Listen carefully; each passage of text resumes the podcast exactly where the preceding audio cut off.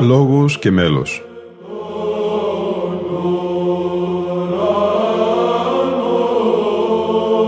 Προσεγγίσεις στη μυσταγωγία της ψαλτικής τέχνης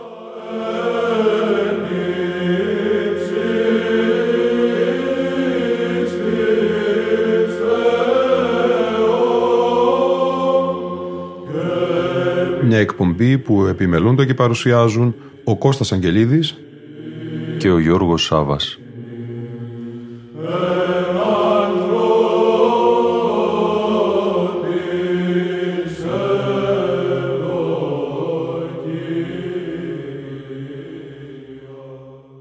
Στην Κυριακή της Τυρινής είναι αφιερωμένη η σημερινή μας εκπομπή.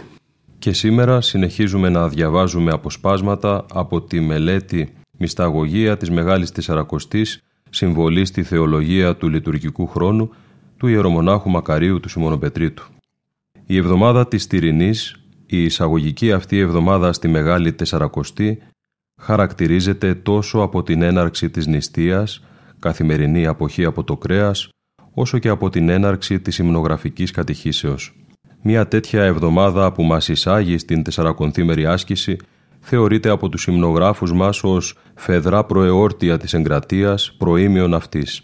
Είναι τα πρόθυρα του σταδίου της εγκρατείας, τα προπήλαια της νηστείας και των πνευματικών αγώνων. Για την στουδητική παράδοση, η αποχή από το κρέας την εβδομάδα αυτή δίνει σε όλους τους πιστούς την αφορμή να θυμηθούν τους μοναχούς οι οποίοι απέχουν από αυτό σε όλη τους την ζωή, καθιστώντας τον τρόπο διαβιώσεώς τους σύμβολο της μελούσης ζωής.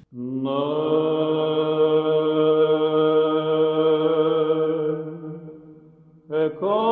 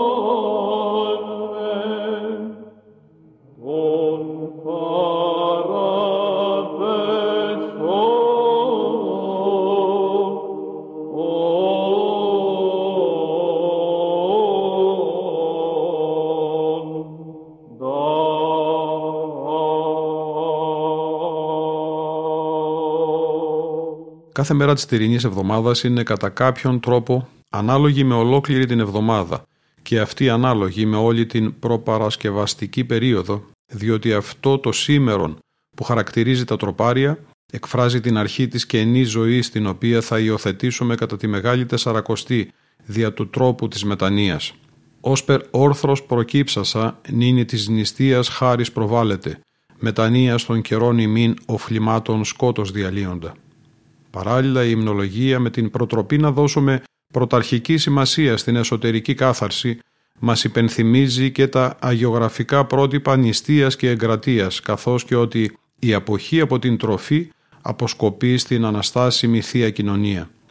Τα κύρια λοιπόν στοιχεία της υμνογραφικής κατηχήσεως είναι παρόντα στην εβδομάδα αυτή και ενώνονται σε ένα αρμονικό σύνολο με σκοπό να προετοιμαστούν οι αθλητές για τον αγώνα και να διεγερθεί ο ζήλος τους.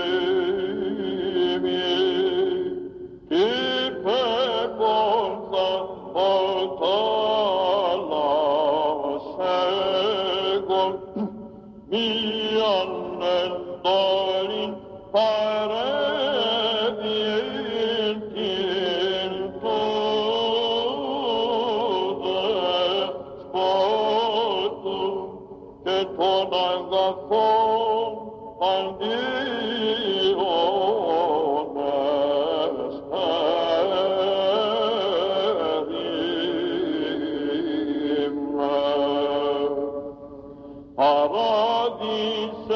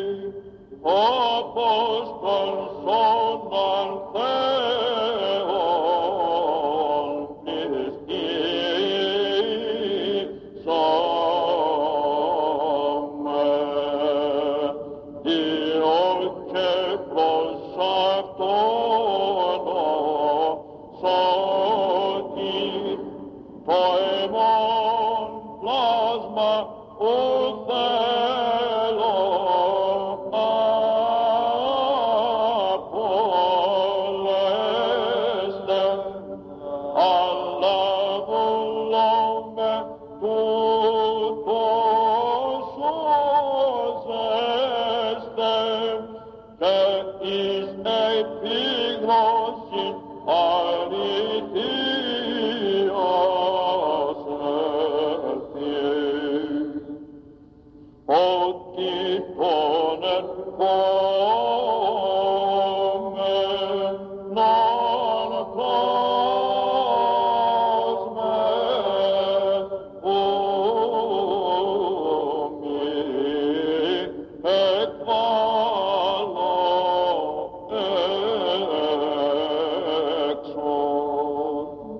Θέμα της εξώσεως του Αδάμ από τον Παράδεισο συνδέθηκε με την Κυριακή της Τυροφάγου, διαβάζουμε στη μελέτη του ιερομονάχου Μακαρίου του Σιμώνο Πετρίτου, μυσταγωγία της Μεγάλης Τεσσαρακοστής.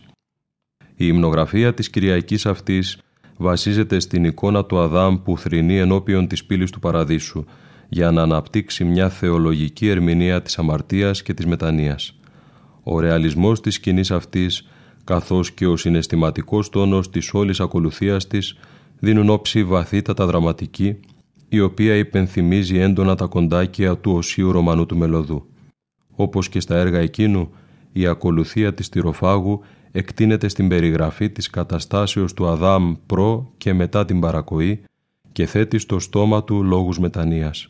Απευθύνεται μάλιστα στον παράδεισο σαν σε πρόσωπο και ως Ιωνή μεσίτη του ενώπιον του Θεού συνάλγησον παράδεισε το κτήτορι πτωχεύσαντι και το ήχο σου των φίλων οικέτευσον τον πλάστην μη κλείσισε, ελεήμων ελεησόν με τον παραπεσόντα.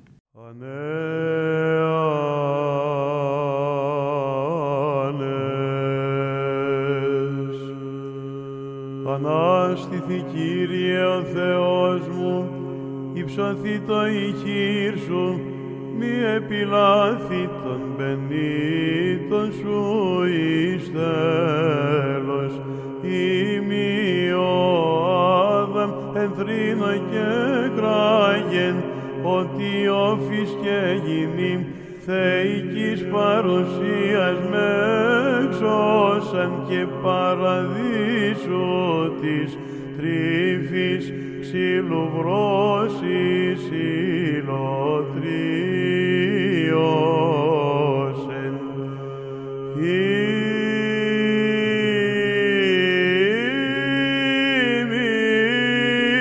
Ημίν που φέρω λοιπόν τον είδος όποτε βασιλεύς των επιγείων πάντων κτισμάτων Θεού νυν εχμάλωτος όφθην υπομοίας αθές μου συμβουλής.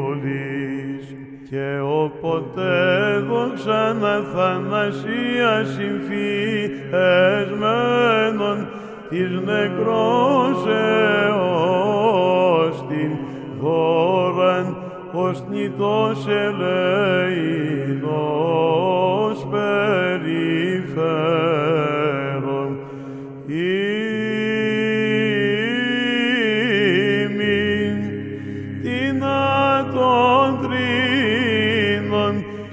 συνεργάτην πίσω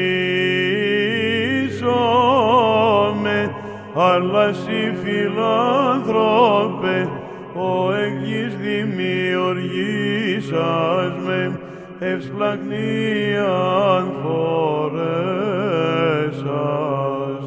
της δουλείας του εχθρού ανακάλεσες και σώσον με.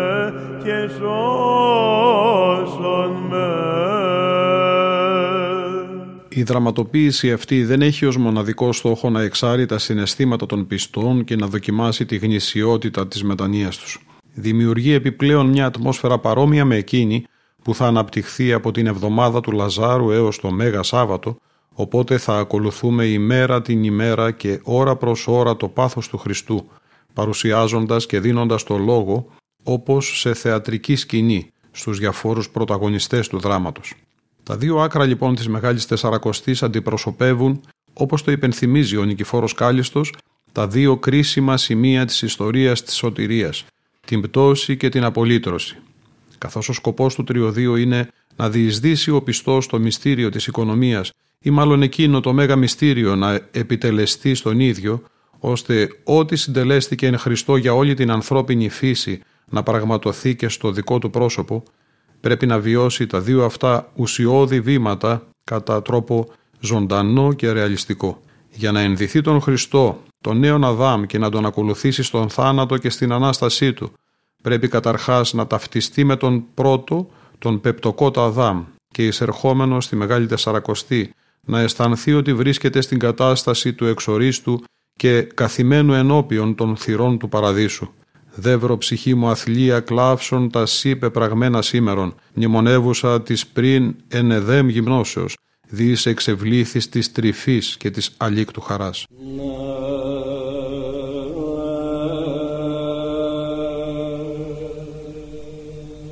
Το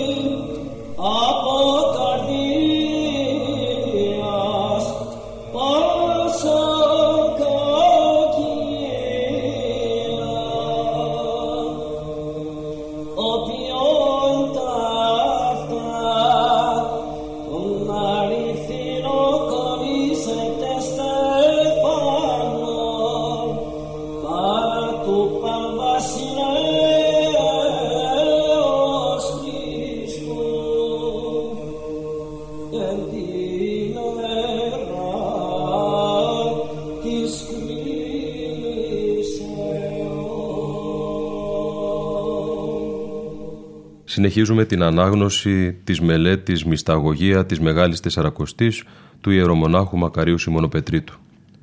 Η Κυριακή της Τυροφάγου είναι και η τελευταία της προπαρασκευαστικής περίοδου και συμπλήρωμα της Κυριακής της Κρίσεως ή της Απόκρεο. Λαμβάνοντας υπόψη τη σχέση της με την Κυριακή της Κρίσεως, διαπιστώνουμε και εδώ μία εικόνα του συνόλου της ιστορίας, ανεστραμμένης όμως αυτή τη φορά. Η 7η πρώτου Πάσχα Κυριακή εμφανίζεται λοιπόν ως ο άξονας των δύο αναπαραστάσεων του χρόνου με σκοπό πνευματικής παιδαγωγίας. Η σκέψη της κρίσεως και της εσχάτης Αναστάσεως οδηγεί τον πιστό να στοχαστεί επάνω στην αρχική παράβαση και να θυμηθεί την αρχαία μακαριότητα προς την οποία θα του επιτρέψει να επανέλθει ο ευπρόσδεκτος καιρός της Αγίας Τεσσαρακοστής, διανύοντας συμβολικά δια της αρετής τον χρόνο που η αμαρτωλή ανθρωπότης διέσχισε υποταγμένη στα πάθη. Η Μεγάλη Τεσσαρακοστή θα είναι κάτι περισσότερο από απλή αποκατάσταση του Παραδείσου, δεδομένου ότι ενσωματούμενος ο χριστιανός στον δεύτερον Αδάμ, το Πάσχα θα βιώνει πνευματικά την Γενική Ανάσταση με την διάβαση έτσι ενδυνάμει από τον χρόνο στην αιωνιότητα. Ανιστάμενος πρώτης Αναστάσεως θα μπορέσει να διαφύγει την αυστηρότητα της κρίσεως την οποία ανακαλεί η Κυριακή της Απόκρεο για να μοιηθεί στο έλεος και στην μετά του Θεού κοινωνία κατά το Πεντηκοστάριο που είναι εικόνα του μέλλοντος αιώνος. Διαπιστώνουμε εδώ για ακόμη μία φορά ότι η πολλαπλότης των πτυχών της διαχρονικότητος που διέπει το τριώδιο βρίσκει τη συνοχή της στην διάβαση από το χρόνο στην αιωνιότητα που πραγματοποιείται με την Ανάσταση.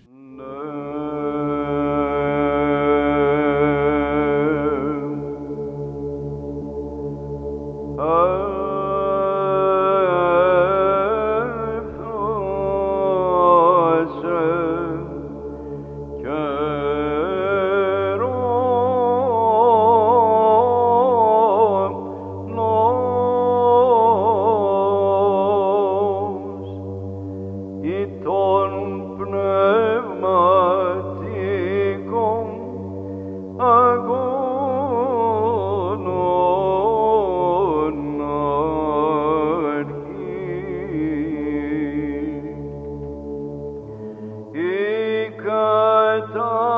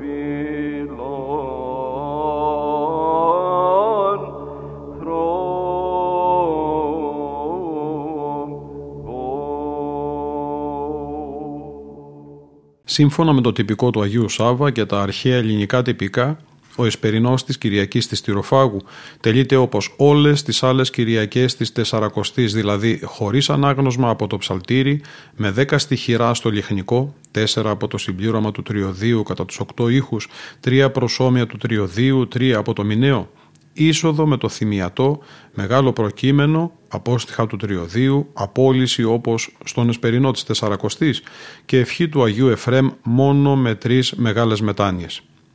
Ήδη τον 12ο αιώνα, στην μονή του Σωτήρος της Μεσίνης, μετά τον εσπερινό της Κυριακής αυτής, λάμβανε χώρα το τελευταίο γεύμα πρώτης νηστείας, στο οποίο προσέδιδαν επισημότητα με την τέλεση ενός συντομευμένου αποδείπνου μέσα στην τράπεζα και όχι στο ναό, όπως συνέβαινε σε άλλες περιστάσεις του λειτουργικού έτους.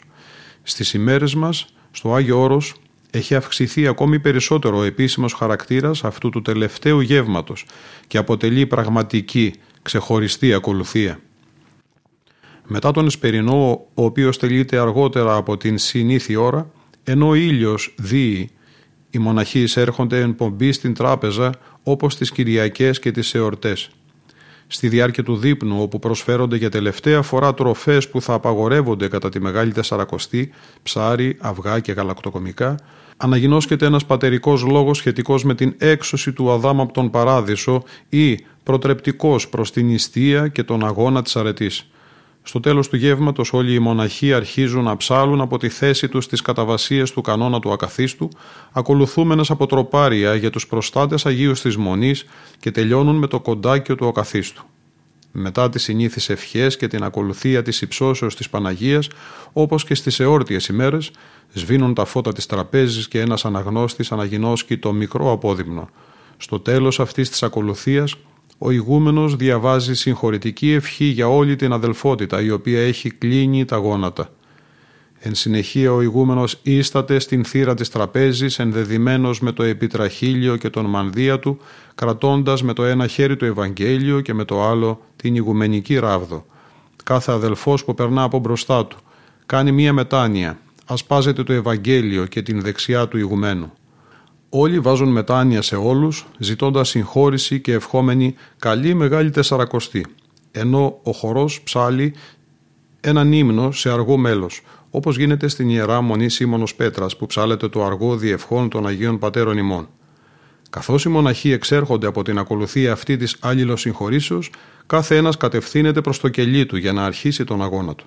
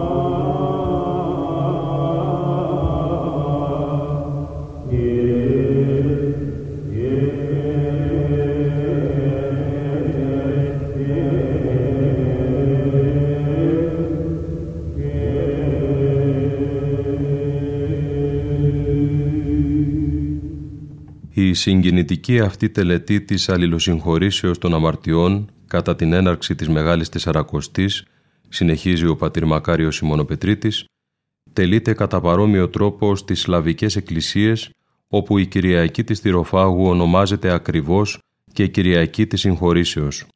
Στις ενορίες η συγχώρηση γίνεται μετά τα απόστοιχα του Εσπερινού. Αφού ο ιερεύς βάλει μετάνοια προς τους πιστούς, κάθε ένας περνά από μπροστά του για να βάλει μετάνοια και να τον ασπαστεί εις ένδειξη συμφιλιώσεως. Κατόπιν οι πιστοί επαναλαμβάνουν όλοι προς όλους το τελετουργικό αυτό μέσα σε ατμόσφαιρα θορυβόδη αλλά και συγκινητική, ενώ ο χορός ψάλει τους ηρμούς του κανόνα του Πάσχα. Τόπος προελεύσεως αυτής της τελετής θεωρείται η Παλαιστίνη, όπου κατά την μαρτυρία του Αγίου Σοφρονίου οι μοναχοί συγκεντρώνονταν στο ναό για να λάβουν την συγχώρηση και την ευλογία του ηγουμένου τους και συμφιλιώνονταν μεταξύ τους ασπαζόμενοι ο ένας τον άλλον προτού αναχωρήσουν για την έρημο. Η συνήθεια αυτή η οποία έχει φτάσει μέχρι τις ημέρες μας αποτελεί κατά γράμμα εφαρμογή του Ευαγγελίου που διαβάζεται στην Θεία Λειτουργία αυτής της Κυριακής. Εάν γάρα αφείτε της ανθρώπης τα παραπτώματα αυτών, αφήσει και ημίν ο πατήρ ημών ο ουράνιος.